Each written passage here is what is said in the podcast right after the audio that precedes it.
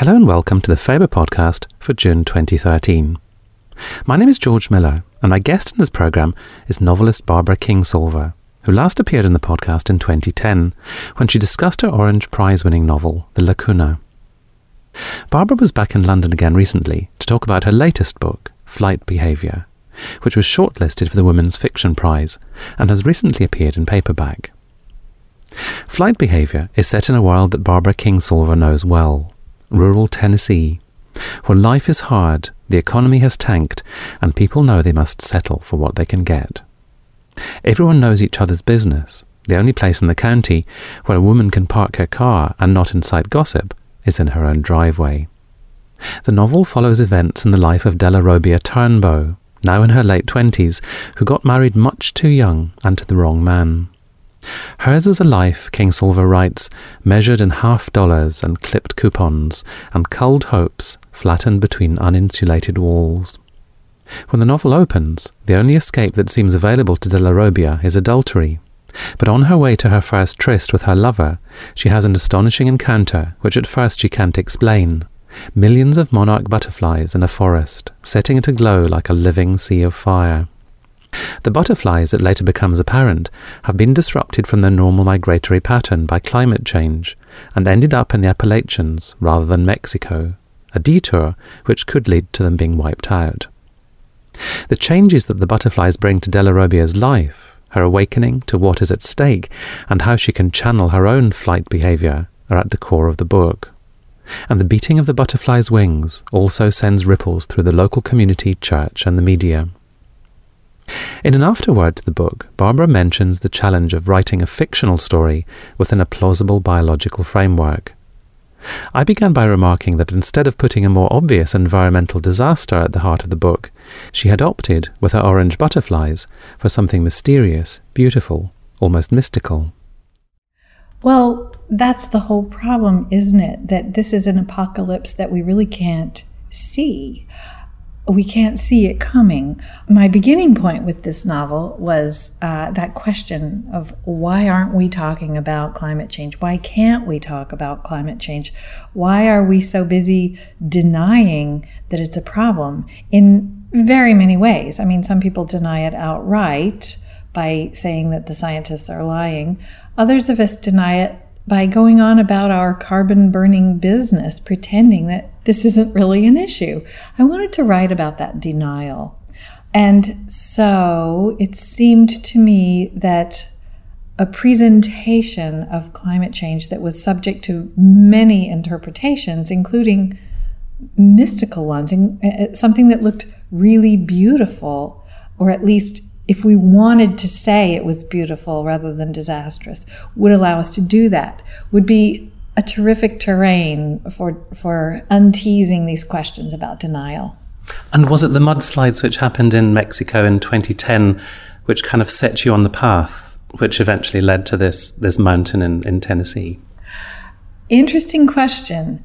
No, it happened another way, uh, which was very surprising to me. This isn't usually how my novels begin, but I'd been thinking for years about how to write a novel about climate change. It just seemed I, I couldn't find any doorway into this, you know, sort of into this granite tomb. I just kept walking around and around it, trying to find the way in that would lead me to a novel. And then one morning, I believe it was January 8th, I woke up with a vision in front of my eyes. That's the only thing I can call it. It was very dreamlike, but I don't think it was a dream. I think that I just woke up and had this vivid visual image in mind of millions of glowing orange monarch butterflies settling on the trees in the in the wooded valley up behind uh, on the mountainside behind my farm where I lived. I just saw that. I don't know where it came from, but what a gift it was because when I saw it, I I said, "Hello, that's my novel." I was enough of a biologist, I am enough of a biologist to know what that would mean because those monarchs are supposed to be in Mexico. If they were here, that would look beautiful and many people in my neighborhood would call it a miracle, and other people in my neighborhood would start charging admission. But biologists would say this is a disaster. This means a lot of things have gone very, very wrong. So from there, I had the, I guess, the heart, the core of the novel, both in terms of theme and in terms of plot. But I knew that if I was going to write about this phenomenon, I would have to see it as it is in the world, uh, in the place where it's supposed to be, which is central Mexico. So I, so I organized to go and visit the, the monarch overwintering sites. As I said, this happened in January, and so I made the trip in February. It was a very quick turnaround because I had to go and see this. And as it happened, I arrived there immediately after the, the disastrous floods. I mean, so immediately that we couldn't even get in. They were saying, no, the monarchs are all dead. Everything is, you know, people have been killed. This tragedy has happened. It's this weather we have never seen before. Something has happened that's unprecedented. And so, of course, my novel sort of ballooned before my eyes. Something I had dreamed sort of came true. So you had you had this wonderful vision, if I can call it that, and you had what was going to become a narrative. But this issue of the biological plausibility was that was that one that you had to to do a lot of work on, you know, to to get the butterflies there, as it were, in a way which would be scientifically credible. Well, I did some thinking before I talked with any biologists I knew. I spent some time thinking about what this would mean if it did happen this way.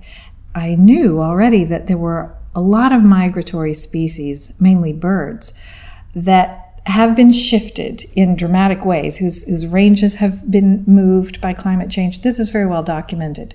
Nothing like this has happened to the monarchs, but I spent some time thinking about whether it could happen and what would be the circumstances. And then I sort of cautiously broached the subject first with my brother, who's a, who's a biologist and an entomologist, and he didn't laugh at me. He said, "Wow, that's really interesting." So then I was emboldened to go to to some more professionals, and ultimately to go to uh, to see the Dr. Monarch, um, Dr. Lincoln Brower, who knows more about monarchs than anyone on earth, and he was so kind and so helpful. He didn't laugh at me. He said, that's a really interesting thought. That that is the kind of thing that could mm. happen. It hasn't happened, but yes, it could happen. And so he he was very gracious and helped me to well, he let me see his lab and he he helped me to get to know the specifics of monarch science in order to write about it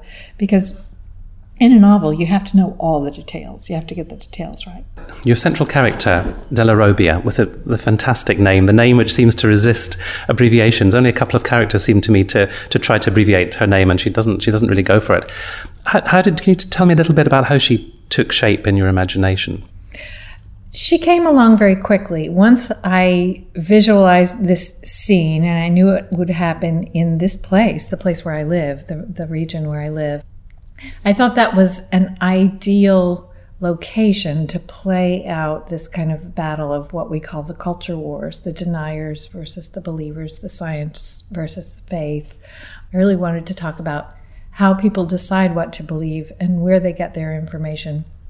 So, this was a good grounding for the novel. So, I knew she had to be someone of that region, someone from my neighborhood, and I could well imagine someone of her ilk discovering this, not knowing what to make of it and, and how it would change her life. I needed a character who was very naive, a character who had a lot to learn, but who would be smart and funny and fascinating and really pull the reader into the story. Someone who would earn your sympathies, even if she didn't always make the right decisions. And in fact, at first it seems she never makes the right decisions, but that's the kind of character that readers can can kind of toss in their their their chips uh, with. They can really invest in. I don't know why she has red hair. I don't know exactly why she's named Dellarobia. Some of those things just kind of happened. Um, I just kind of conceived of her all of a piece. I just saw her marching up that hill with her red hair flying, and I knew I was going to follow her up that mountain. When we meet her, she's in her late 20s. She's got two children. She married very young. And she's living in a small town in Tennessee where, where people's minds, people's attitudes are pretty, pretty much hardened. There's people are set in their ways. And yet she's not. She's, she's still open. She's still questing. She's, she's very much, I mean, she thinks she's looking for a lover, but in fact, it seemed to me she was, she was questing for something much more profound than that. Well, she's looking for a way out. You're right. She's very unformed. She's, I guess, a case of arrested development in a, in a very sort of literal career path kind of way because she got pregnant when she was 17. She married this boy who is just sweet as can be and dumb as a box of rocks and, you know, a very poor match. But there you go. It happened. This happens. This is particularly perhaps in rural places. It's just how life happens. And I, I wanted to write about flight behavior, about running away, running away from the truth, running away from our lives, from the unpleasantness or from the, the stultifying, the boring, the the frightening, all the different ways that we run away. So I wanted to create a, a, sense of entrapment for this young woman from which she has been trying to fly for over 10 years. She's very constrained. It's not just that people in this region are set in their ways, I think we're all set in our ways. We all believe we're right.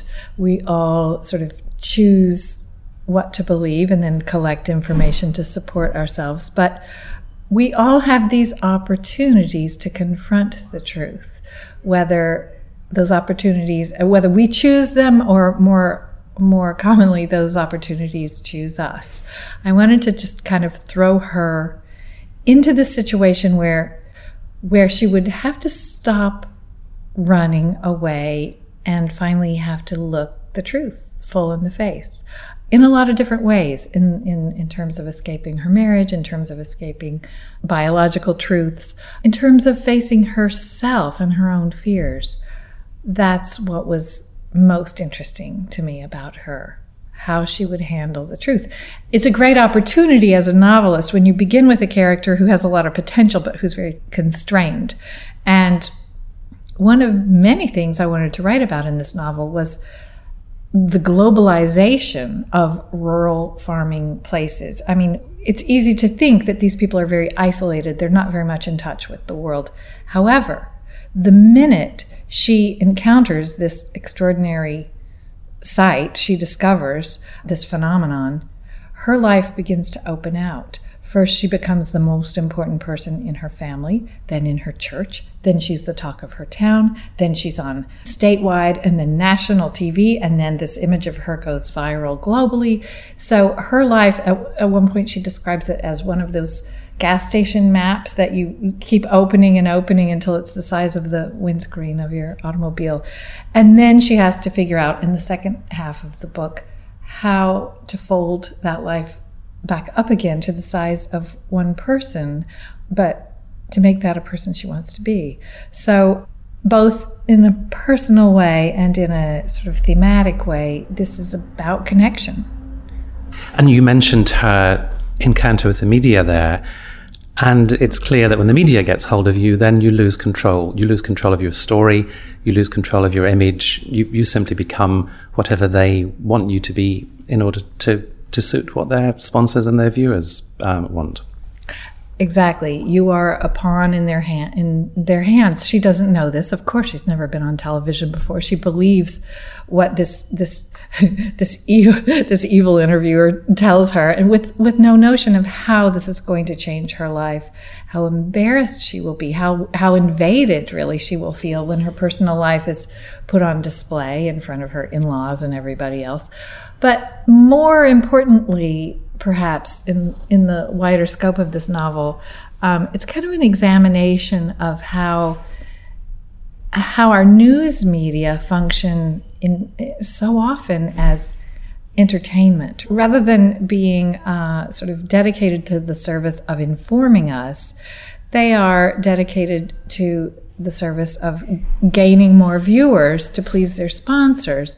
And so, one of the questions the novel is asking is why is it so difficult for us to talk about climate change? And one of the answers is that media are not doing their job of informing us. We're being played with, we're being disinformed, misinformed, confused.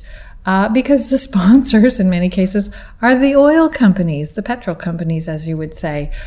They don't want people to stop burning their product. That's the last thing they want.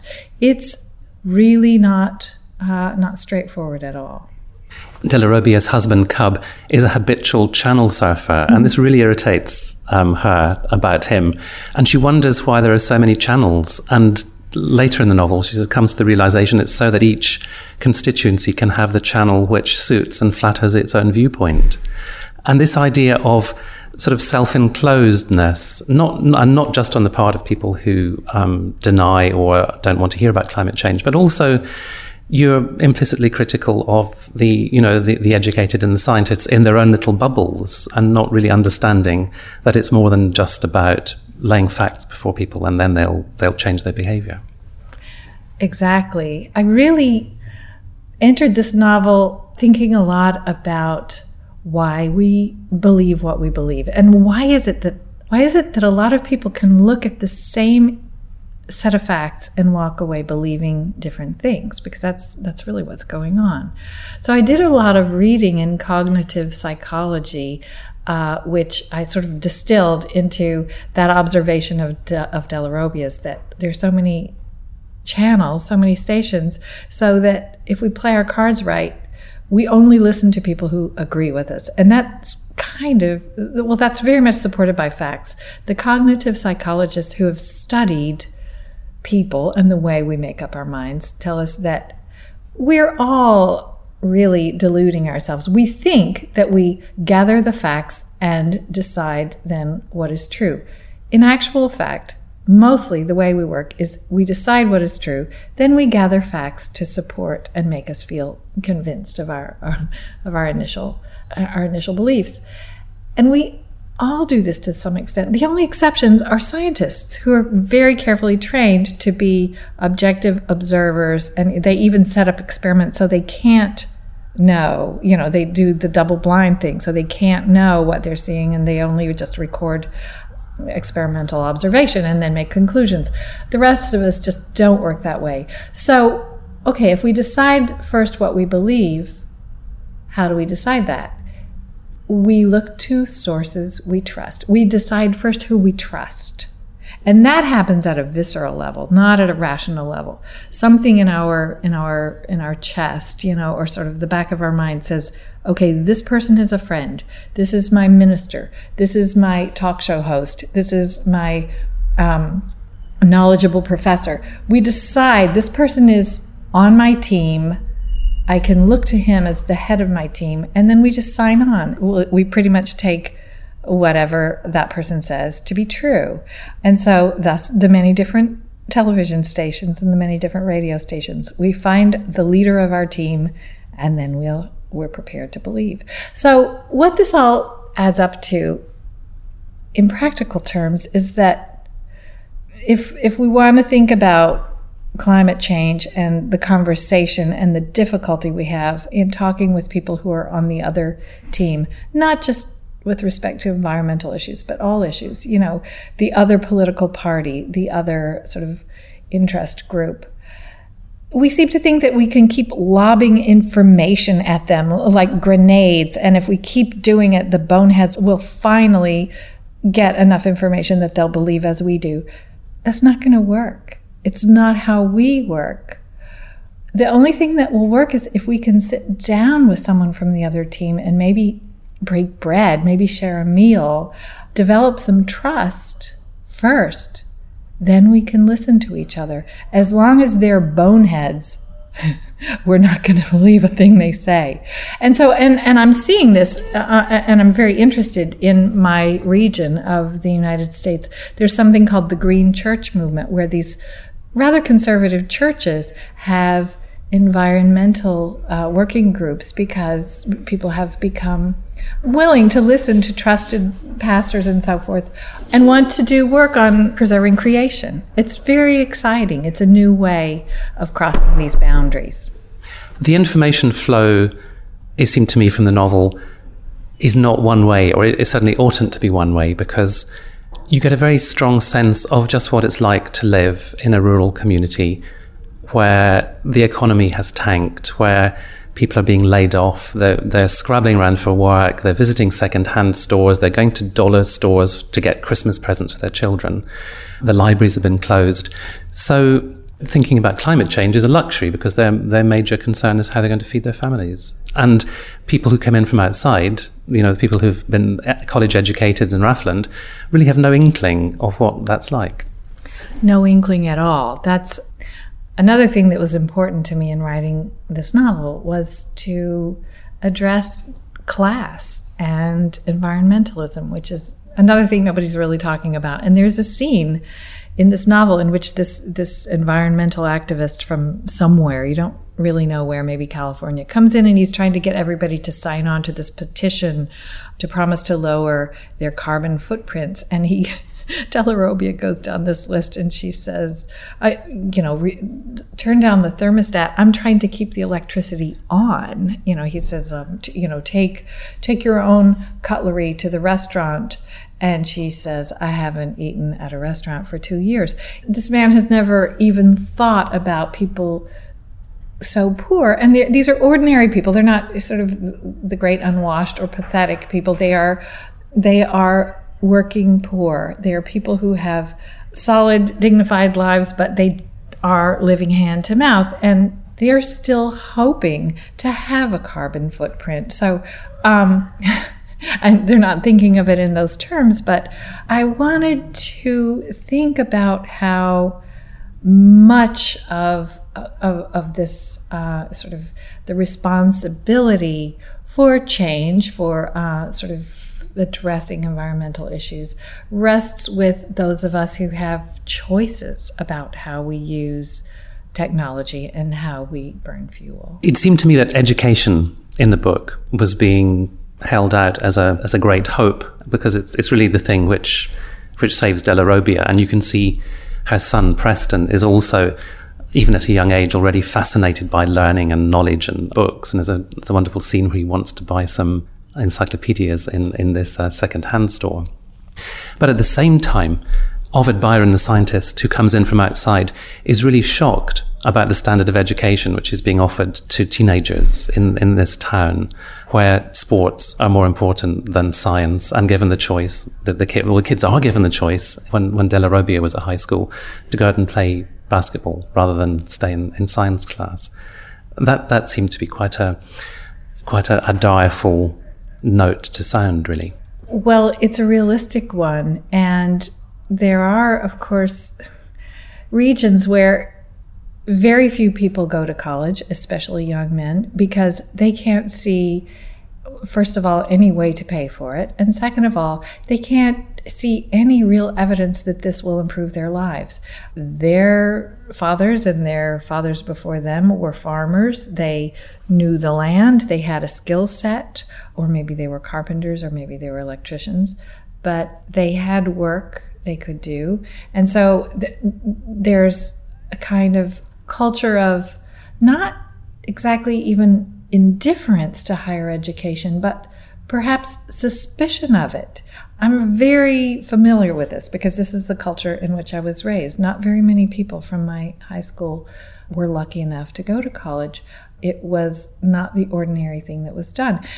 And there are legitimate worries. There are worries that if you go far away to university and you get an education, you won't want to come back. You will no longer be a part of your family. You won't be there to take care of your elders. You won't be a part of the community. Or if you do come back, you'll have the sense that, well, the expression where I grew up was that you'll be getting above your raisings.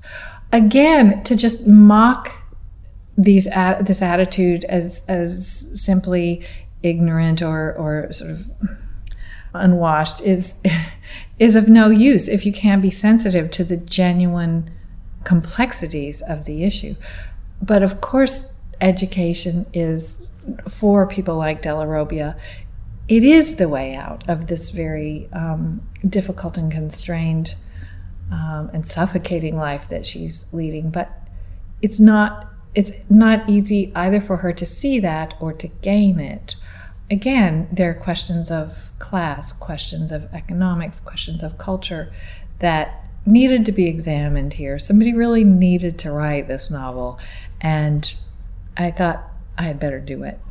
And although you are implicitly quite critical of the media through the um, the character of Tina, the the manipulative journalist, other forces, the corporations, you know, the people who really hold the, the, strings of power, the politicians, those are all beyond the perimeter of the novel. I wondered, was that something that you felt you didn't want to let let those sort of encroach onto this terrain to keep the focus tighter?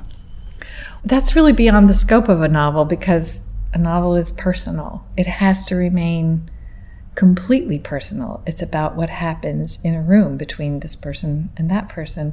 Unless I were to write a novel about corporate heads and what they do in a room between uh, one another, that's a whole different novel. I couldn't write it, I don't know that world.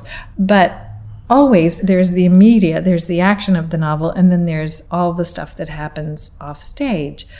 You have to know all of it and you have to sort of, just as I needed to know the science, the biology of this novel, I needed also to know sort of the mechanisms of disinformation and how that you know kind of comes into the media but it can't be the focus. It, it, just it has to be in the background because what pulls the reader into the page and through the page and keeps the reader turning pages is these people. Because you decide i mean that's the magic of a novel isn't it? That you decide on about page 15 to 20 of a novel that you're going to put yourself aside for a moment and live with these people. And you you know that they're not real but they you decide that they are real for the time being and you want to know what happens to them. So you can't break that pact. I'm not going to say okay now that i've got you i'm going to take you to the headquarters of you know exxonmobil. I'm not going to do that. I'm going to keep you in Dellarobia's sphere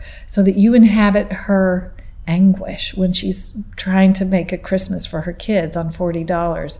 Your heart beats faster when, you know, Ovid Byron comes in the room. You inhabit her world and her hopes and her limitations so that when you're finished and you put this novel down and come back to your life, you've been someone else for a while. That's what a novel can do. That no newspaper, no documentary, no other form of art or information can do. So I've got to keep tight to the reins and, and, and keep the action close. Barbara Kingsolver. Her latest novel, Flight Behaviour, is out now in paperback. For more information about it, go to faber.co.uk. That's all for this edition of the Faber podcast, but I'll be back again soon with more interviews with Faber authors. You can make sure you never miss the programme by subscribing to it on iTunes. It's free, quick, and easy. Go to iTunes and type Faber in the search box on the podcast page, and a subscription is just a couple of clicks away. Alternatively, all the Faber podcasts dating back to 2007 are available on SoundCloud. Until next time, thank you very much for listening, and goodbye.